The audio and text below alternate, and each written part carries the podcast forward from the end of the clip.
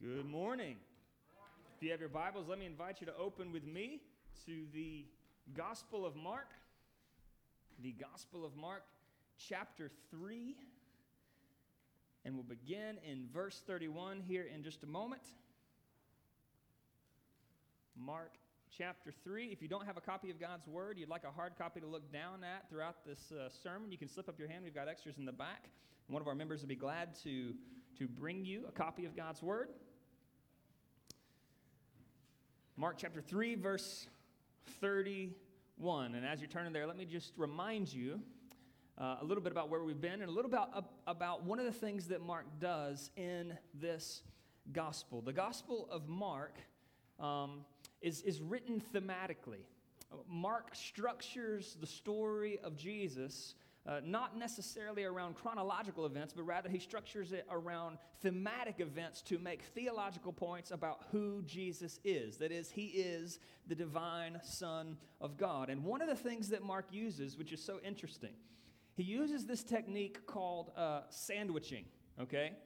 Where he puts one story that's similar on the front end, and another story that's similar on the back end, and then one story in the middle that's a little unique, but all three of them sandwiched together make it good, right? Piece of bread by itself, not so great.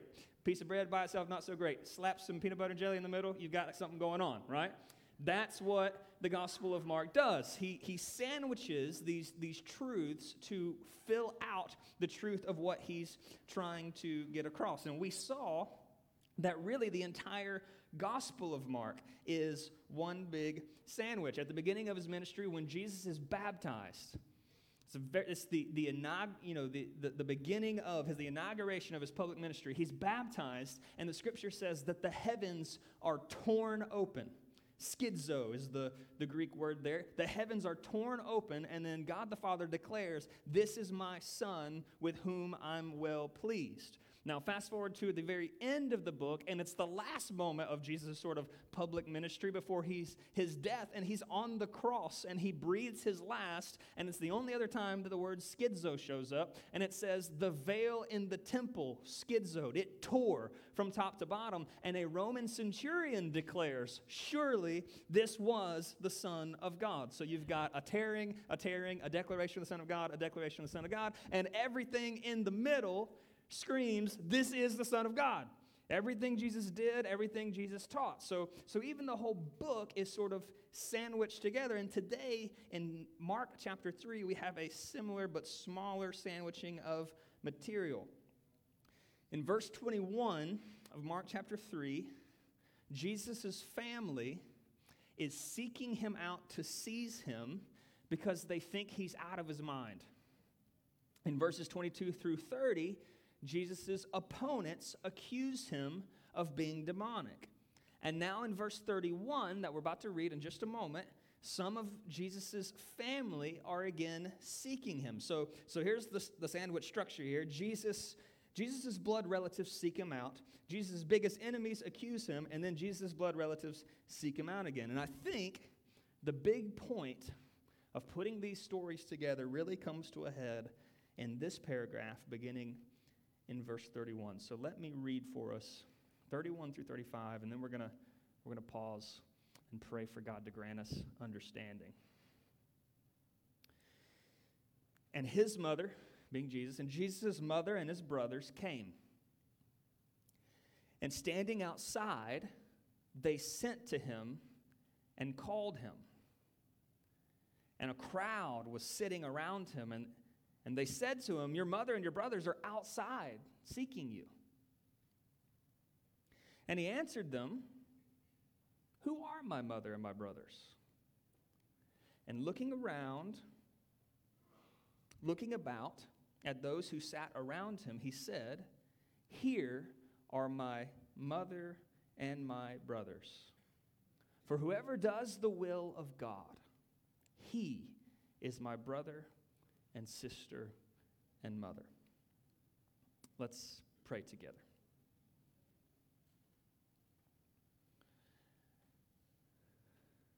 God, we, we, we pray the words of the song that we just sang Speak, O Lord.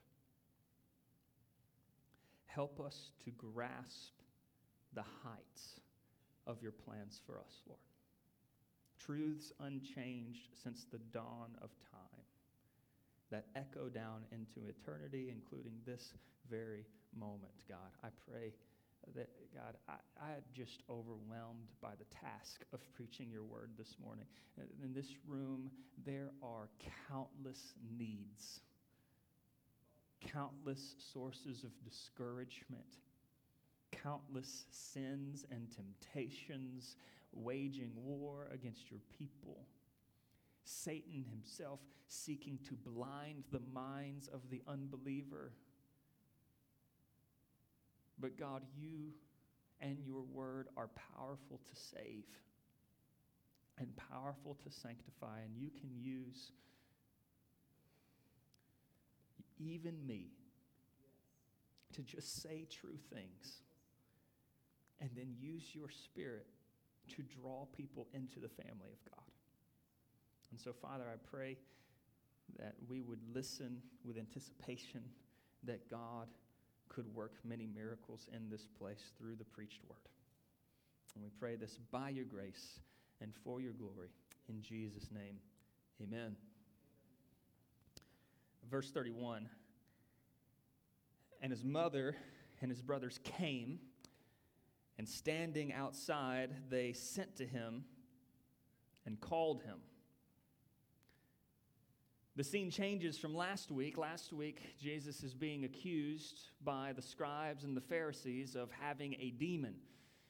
They can't argue with the miracles that he's doing. They can't argue with the insane stuff the, the, the lame people walking, the blind people seeing, the things that Jesus is doing. And so they've got to come up with another way to debunk who Jesus is claiming to be. And so they claim that he's doing all these, these things by the power of Satan.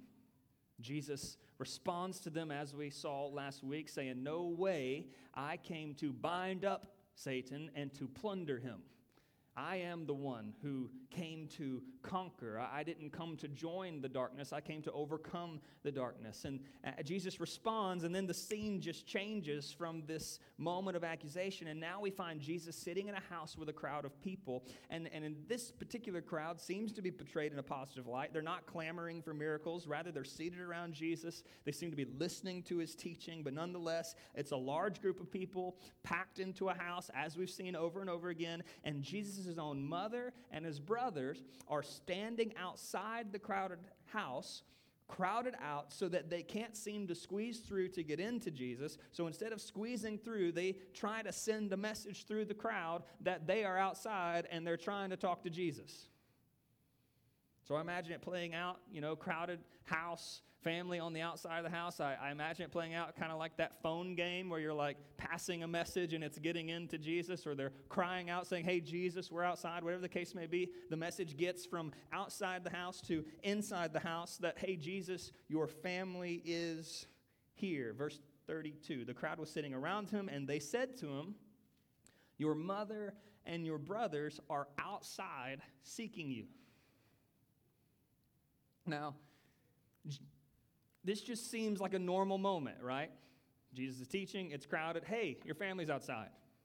And Jesus could have, of course, gotten up, urged everyone to make way for his family to come inside. Don't let them be outside, like, like tell them to come in. He could have pushed his way through the crowd to get outside to his family. He could have sent a message back saying, Hey, just tell them I'll meet them by the lake this evening at six o'clock, or, or maybe come back later when I'm not so busy. But Jesus doesn't do any of that. Rather, he sees the moment as a teaching opportunity for everyone present in the house as Jesus often does, he uses situations and circumstances, things that you don't think are really important, but throughout his ministry, he uses fig trees or fishing or farming or bread or the work of shepherding, and he draws real theological bombshells from just normal things happening in life. So Jesus responds to the request saying, Hey, your family's outside. They're seeking you. Jesus responds to the request with a rhetorical question designed to shock the people in the room into thinking more deeply about a theological point. Verse 33 And he answered them, Who are my mother and my brothers? Now, I can imagine the puzzled looks on the people's faces as Jesus asks the question. Uh, Jesus, I mean, your, your mama's Mary. Um, your, your brother's James. You need some water, Jesus? I mean, are, are, you, I mean, are you, are you okay? Yeah, we, we know who your mothers and your, your mother and your brothers are. What do you mean, who are my mother and my brothers? And Jesus continues, verse 34. And looking about at those who sat around him, he said, Here are my mother and brothers. For whoever does the will of God, he is my brother and sister and mother. Now, I don't think the point of the story is that Jesus was rejecting his blood family. Rather, I think the point of the story is that Jesus is signaling to everyone in the room that what he came to do was to start a new kind of family. If you're, if you're a note taker, write this down. Truth number one Jesus came to start a new kind of family. Early in, earlier in this chapter, we saw Jesus intentionally take his followers up on the mountain and then select 12 apostles. A very intentional move on his part. And we talked about how the people of God in the Old Testament, that they were formed out of 12 grandsons, great grandsons of Abraham, who became the 12 tribes of Israel. They were the old covenant people of God. And Jesus selecting 12 apostles was a signal to the watching world I'm here to build a new covenant kind of people. And here, with Jesus' words, he signals to everyone that he has come to start a new kind of family unit, a family that will not be built on physical bloodline this family will not have in common one ethnicity, one culture, one country, but this family will have in common one relationship to Jesus and to his heavenly Father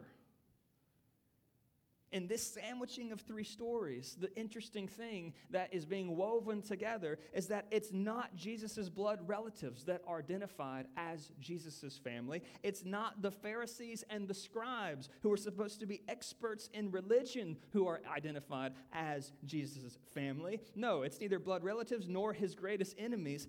Jesus simplifies it all in verse 35 whoever does the will of God, he's my brother and sister and mother. Now, now I know that the passage for this morning is not as complicated as some of the texts that we've worked through as of late. We're not wrestling through the Sabbath, we're not wrestling through blasphemy of the Holy Spirit or things of that nature, but sometimes it's it's the sentences in the Bible which seem so simple that are the most profound and the most difficult for us to appreciate. Jesus is certainly signaling to his reader, readers here that his ministry will be one through which a new family like community is formed. I mean, he's, he's come to build his church, which will function like a spiritual family. But the implications for this are far beyond what we often give them their due. So let's just take a moment, and I want us to consider a few of the phrases here. Jesus looks around the room and he says, Here are my mother and my brothers. In other words, here's my family in the truest sense of the word. And, and now that's a nice gesture, a kind of odd but nice gesture if Jesus is just a normal guy. I mean, we say stuff like that. Oh, yeah, you know, he's, he's, he's my brother, he's my family. You know, it, it's an interesting gesture if Jesus is just a normal guy. But we've seen according to the Gospel of Mark thus far, that Jesus isn't just another dude. Who is Jesus according to the Gospel of Mark? When we use language of brothers and mothers and sisters, who, what is Jesus' most fundamental identity? Mark chapter 1, verse 1.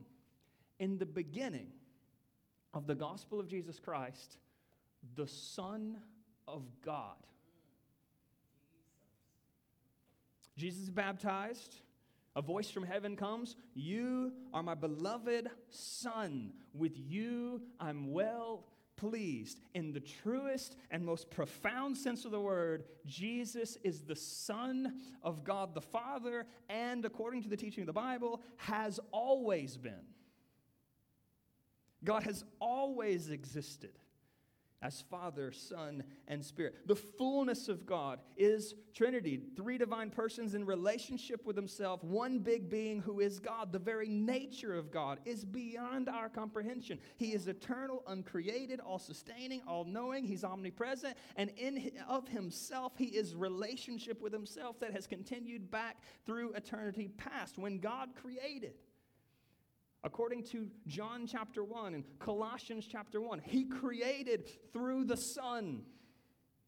When God created, He created human beings to reflect His image and to enjoy this relationship with the fullness of God that has happened from eternity past. They didn't do so well at that. They sinned against the God who desired relationship with Him and deserved His wrath. But when Jesus was born, God the Son took on human flesh, became a man, lived as a man, and perfectly reflected the image that humanity was supposed to reflect, and perfectly lived a life in a way that pleased the Father. So, so, so think about all of this theology we have about who Jesus is. Jesus' aim, Jesus came in human flesh to do what humanity couldn't do, to take the punishment of humanity on himself, so that humans could again be blessed with the status sons and daughters of God, who don't have to face the wrath of God, but again come into a place where they get to experience the blessings of God for eternity. This is what Jesus came to do according to the scriptures to make your adoption possible to pray, pay the price for the penalty of your sins so you could become a part of the family. To represent you before the Father so you might enjoy all the benefits of being a son or a daughter. He came so that you might experience all the blessings of God that Jesus Himself has been enjoying for eternity. I'm not just making all this stuff up. I want you to see it in the scriptures, and we could bounce all over the place. But I just, here's Jesus using familial language. These are my brothers and my sisters. But I want you to see Paul commenting on the depths of what that means for us. Look at Ephesians chapter 1, verse 3. This is the longest Greek sentence in the New Testament. And it's Paul praising the Lord for what it means to be in Christ Jesus, to be in the family. So I just want to read this to you, and I want you to notice how many times Paul uses the word in Christ, or in the beloved, or in him. And I want you to notice how he talks about it, uh, your salvation as an adoption into a family, where you get an inheritance and you get all the things that Jesus has right? So just, just listen to me and worship as you listen. Because this is supposed to be a sentence of praise.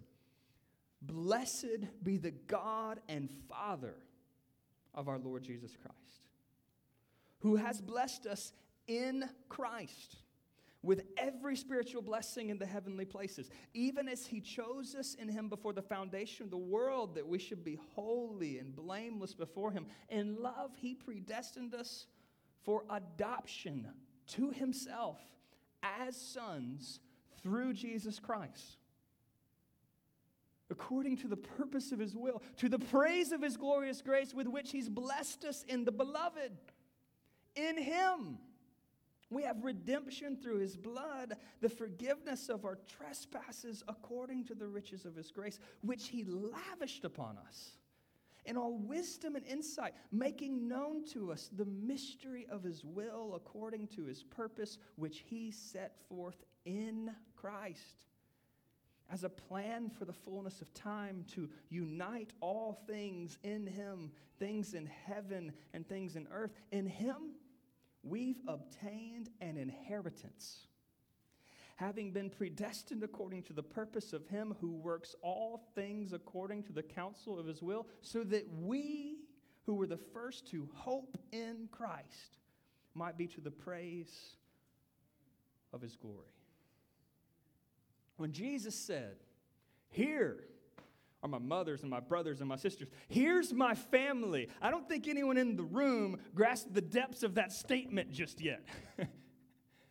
I don't think they got just yet what they were being invited into, what inheritance they were being invited to enjoy for all of eternity. Paul says, You got to pray to God that He would help you grasp the depths and heights of this inheritance.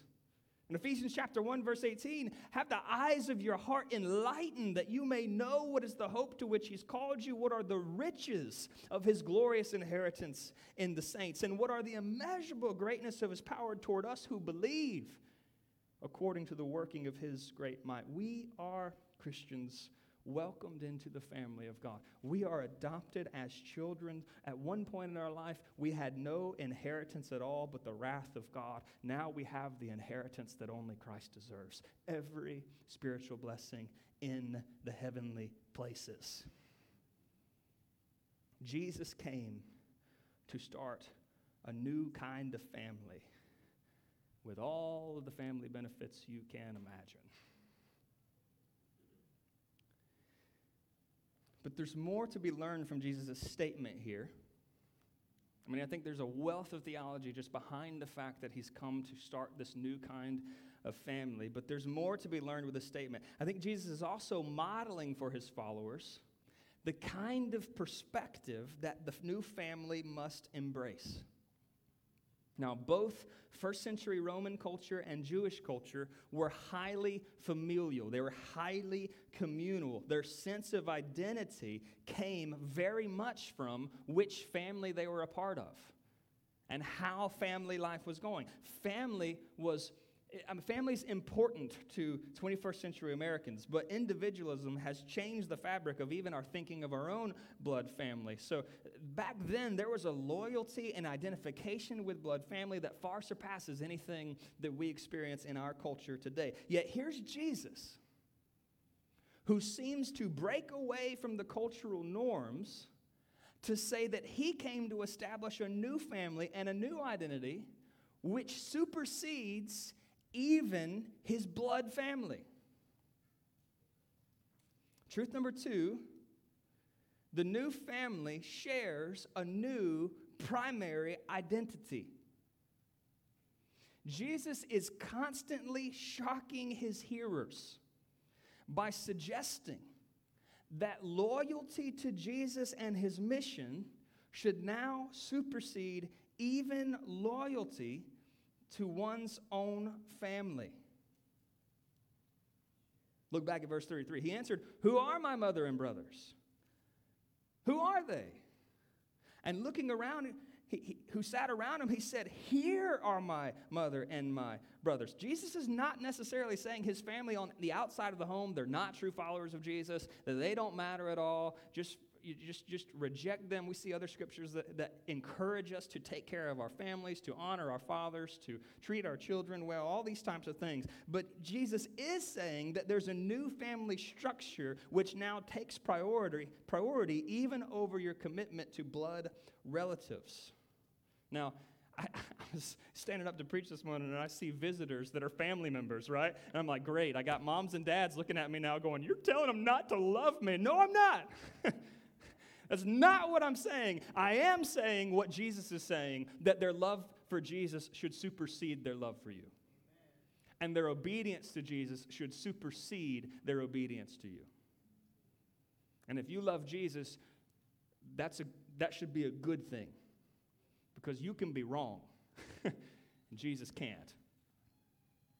This is something he implicitly says here, but this is something Jesus explicitly says later in the Gospel of Mark. Mark chapter 10, verse 29, Peter has just said, uh, We've left everything to follow you. And listen to what Jesus says. He says, Truly I say to you, there is no one who's left house or brothers or sisters or mothers or fathers or children or lands for my sake and for the gospel who will not receive a hundredfold now in this time houses and brothers and sisters and mothers and children and lands with persecutions, and in the age to come, eternal life.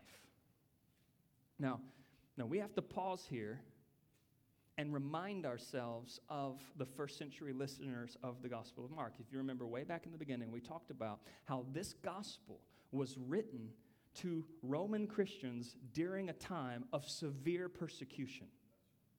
Okay? And when you remember that, because we forget it as we sort of like track along, but we remember original audience and then you read the same text through the lens of what the original audience was going through, it adds a deeper meaning to what you're reading. This book was written during a time that families were disowning their own brothers and sisters and sons and daughters because of their faith in Jesus. This book was written during a time of Christian persecution to some who had no doubt no doubt felt as if they lost their blood family the second they put faith in Jesus Christ. Yet, here from the lips of Jesus himself, he's saying, You have a new family now. Coming to Jesus means now finding your identity in him more precious, more life shaping than any other group, subgroup, culture, race, political party, interest, or family in this world. Jesus people are your people now. if you find yourself more outspoken, more loyal, more consumed, more passionate about identifying yourself with anything more than Jesus and being a part of the family of God, you just might be out of step with what the gospel is supposed to mean in your life. Because Jesus says things like Luke chapter 14, verse 26 If anyone comes to me and doesn't hate his own father and mother and wife and children and brothers and sisters, yes, even his own life, he can't be my disciple. Whoever does not bear his own cross and come after me, he cannot be my disciple. Is Jesus teaching that you, you should hate your family and teach them with contempt? Absolutely not. But he does teach us to follow Jesus in every way, even if it costs us a relationship that we cherish. You're a Christian here today, you have more in common with other Christians in this room than your closest blood relative that doesn't know Christ. And this is because your primary sense of identity has shifted to revolve around Jesus and his mission more than any other structure in this world. The new family shares a new primary identity, but there's more to it than just belonging to the family. There's more to it than just receiving the blessings of the family. We are invited to take part in the family business. In participation with brothers and sisters, we're invited to take part in the Father's plan. Jesus gives one indicator in this passage for how you can tell whether someone is part of the family or whether someone is not part of the family the, one of the things that blew my mind this week about studying this text was how Jesus just simplifies the situation in this paragraph. I would have felt the need to clarify. I would have felt the need to add a whole lot more theological statements to this, but Jesus just just makes this bold punchy, one line sentence, and maybe there was more teaching Mark didn't include, but Mark said this is the important thing for you to take away from this situation. Mark chapter 3, verse 35. Who, who, how do we know who's a part of the family of God? Verse 35 Whoever does the will of God, he's my brother and sister and mother. Truth number three, and our final truth for this morning is this the new family is marked by obedience to the Father. The new family is marked by obedience to the Father. Now, you, you can tell that I am my dad's son by looking at me and spending a little bit of time with me. Uh, spend a little time, and you will see similar smiles, similar personalities, similar mannerisms, no matter how much I try not to, right? You, I, I just, I, I, you can see it. I mean, if we're standing around joking, we're, I'm a dad now, we're telling the same dad's jokes. It's embarrassing, right? there's a similarity that you can witness in, in my external behavior. You can tell I'm my dad's son by old pictures. You can tell I'm my dad's son by birth certificate. You can tell that I'm my dad's son by my own admission. But how do you tell whether someone is a child of God? You can't necessarily tell just by looking at them. You can't necessarily tell if they tell you that they're a child of God. Most people would verbally say they're a part of the family of God. Nobody wants to say that they're the other option the Bible gives us, which is a child of Satan and a child of wrath. Nobody just says, Yeah, I'm one of those, or few people do. Most people would give you verbal consent, but, but according to Jesus, you can tell whether someone's a part of the family of God by whether they or not they obey. Now, I, I know that that seems elementary to many of us, uh, but let's not take for granted here for just a moment the fact that one of our primary callings as a Christian is to show our love for God by obeying God. Like he says stuff, and then we do that stuff. or we don't do that stuff because we believe him to be the authoritative king of the universe, and he knows better than us. We, have been called to submit ourselves under the sovereign, wise rule of God as He's revealed Himself to us through His Word. Obedience is essential to the Christian life. Now, as soon as I start to say this, and this is why I'm amazed that Jesus just was just like, whoever does the will of God, because, because there are ditches on both sides of the road when it comes to the conversation on obedience, right? On the one side, we must be careful never to communicate to someone that to become a Christian, to become a part of the family, to be adopted, is, to, is, is to somehow be obedient enough to where God finally says, Yeah, I like that one, invite him in. On this side of the road, there's the false belief that your salvation can somehow be earned by your obedience. We cannot earn anything from the God of the universe who just speaks worlds into existence. I'm not going to impress him very much by my occasional obedience. He gifts me salvation by His grace alone, and the Bible is crystal stinking clear.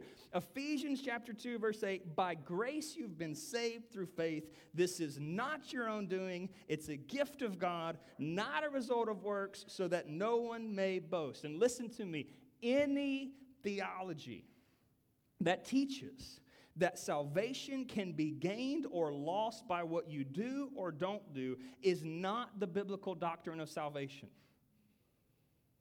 Any theology which says it's up to you to earn it is a false theology. This is why Jesus came, because it was impossible for you to be perfectly obedient. Jesus came to be perfectly obedient on your behalf and take the punishment you deserve. So we do not want to fall into the ditch on this side of the road. I don't know why the left side of the road is this one.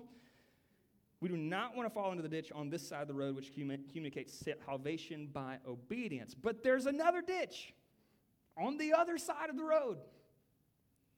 And on this side of the road, it's the faulty belief that salvation does not have to lead to obedience. Over on this side of the road, people say Jesus can be your Savior, but not really your Lord. You can believe in Jesus without really following Jesus. Or you can be a Christian, but simply reject the commands of God's Word as unimportant. To that position, the Apostle Paul just loses his ever loving mind in Romans 6. I mean, he's been going through the grace of Christ for, for five chapters. In chapter six, he said, What shall we say then? Are we to continue in sin that grace may abound? By no means. How can we? Who died to sin still live in it. In other words, something happens to us upon faith in Jesus so profound, it's as if the old identity and old way of life dies and a new identity and a new way of life gets reborn. And this new identity and way of life prioritizes obedience to the Heavenly Father who saved my sinful soul. It's just what we desire to do for our adopted, our, our Father who adopted us. It's just what we want to do as children of God. So Jesus, and I, I thought about like putting a graphic with like a, a, street and ditches on each side and, and the thing in the middle because this is so important. All the time in your Christian life, you're wanting to fall off the side, right? You're wanting to fall off as if you could earn God's favor. And you're wanting to fall off as if God's favor doesn't even matter to you and you can live however you want. And the sweet spot's right in the middle that you got so much favor of God that you want to obey this God who keeps giving you favor. So stay on the road. Jesus is not falling on either side of the ditch, and he's not afraid to say with confidence and clarity, for whoever does the will of God, he's my brother and sister and mother. You want to discern whether someone's truly part of the family, check their obedience. Do they care about obedience? Do they consider obedience to be a nice option some of the time? Is their life characterized by imperfect striving for obedience, or is their, is their life characterized by a hardened indifference to their own disobedience? If your life is characterized by a hardened indifference to your own disobedience with no desire to repent, then I question your salvation because Jesus tells me to question it. Mark chapter 7. Beware of false prophets who come in sheep's clothing, but inwardly are ravenous wolves. You will recognize them by their fruits. Are grapes gathered from thorn bushes or figs from thistles? Every tree, healthy tree, bears good fruit, but the diseased tree bears bad fruit. 1 John chapter 3 disciple of John says, No one born of God makes a practice of sinning, for God's seed abides in him. He cannot keep on sinning because he's been born of God. By this, it's evident who are the children of God, who are the children of the devil. Whoever does not practice righteousness is not of God, nor is the one who does not love his brother. Whoever does the will of God, he is my brother and sister and mother. Now, what is the will of God? Right? because you could be sitting here this whole time and sort of be tossed to and fro by thinking about, okay, what is the will of God? Many of us spend time seeking some secret will of God, like He's hidden some cosmic Easter egg hunt for us. And someday we'll find obedience if we just look in the right patch of grass. But, but the most important aspects of obedience have nothing to do with some secret will of God that He's sort of hiding from you. The most important aspects of obedience usually don't have much to do with whether you take this job or that, or make this move or that, or marry this girl or that girl. The most important aspects of obedience have everything to do with what God has clearly revealed already in His Word. And He speaks clear and loud in his word about what we are to do and not to do. And so this is how I want us to like end the sermon. I, I want you right now, every person in the room, right now, there's, there will be a temptation to deflect this verse to someone else who you think needs it more. Right now, there's a tendency for many of you to hear the words, whoever does the will of God, and think, man, there's some people in here that probably don't do that thing. And you automatically assume that you've got it all together when it comes to obeying the will of God. But I want all of us to pause this morning and allow God to search our hearts.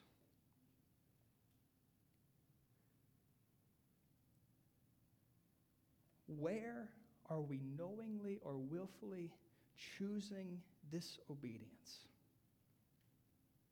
Is there a particular sin? that you need to repent of there this morning? Is there a particular something that you keep entertaining in your life that you absolutely know is holding you back from faithfully serving the Lord, but you're stubbornly holding on to it and refusing to let it go? What darkness has God called you to run from this morning? What light has God called you to walk in this morning? What hard conversation are you refusing to have? Has God called you to, to give of your income, but you have not out of laziness or greed? Has God called you to break off an unhealthy relationship, to pursue deeper accountability, to join the church, to start making disciples, to commit to corporate prayer? Are you refusing to be baptized as a believing adult through Jesus, though He commanded it so clearly in His Word? Are you still drinking, though you know the Bible says it can destroy you and your family? Are you harboring bitterness and unforgiveness that the Bible says forgive as Christ forgave? Listen, Jesus came to invite you into a whole new family with a brand new identity and a new resolve to obey the Father. And every sin I just alluded to is entirely forgiven in Christ. Entirely. Every hour of pornography watched is entirely forgiven in the blood of Christ. But let's be clear Christ intended not only to forgive you of those sins, but to free you from those sins and grow in maturity as a child of God for the rest of your life. Let's be who Christ called us to be this morning by repenting and believing more and more with every passing day.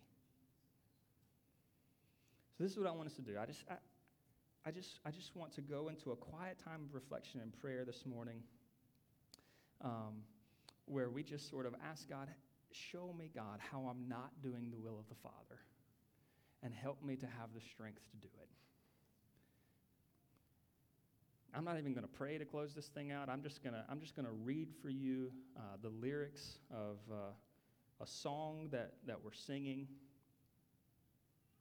Uh, and we'll have just a quiet time of prayer as the, as the band comes up and starts to play. And then we'll just sing the song as a prayer together as we, uh, as we search our hearts and ask God to search them. Here's what we'll sing together here in just a moment Take my life and let it be consecrated to thee. Take my moments and my days and let them flow in ceaseless praise. Take my hands and let them move at the impulse of thy love. Take my feet, let them be swift and beautiful for thee. Take my voice and let me sing always only for my King. Take my lips and let them be filled with messages from thee. Take my silver and gold, not a mite would I would withhold. Take my intellect and use every power as you choose. Here I am all of me, take my life. It's all for thee. Let's just spend a few moments in prayer, repenting and then thanking Christ that all is forgiven.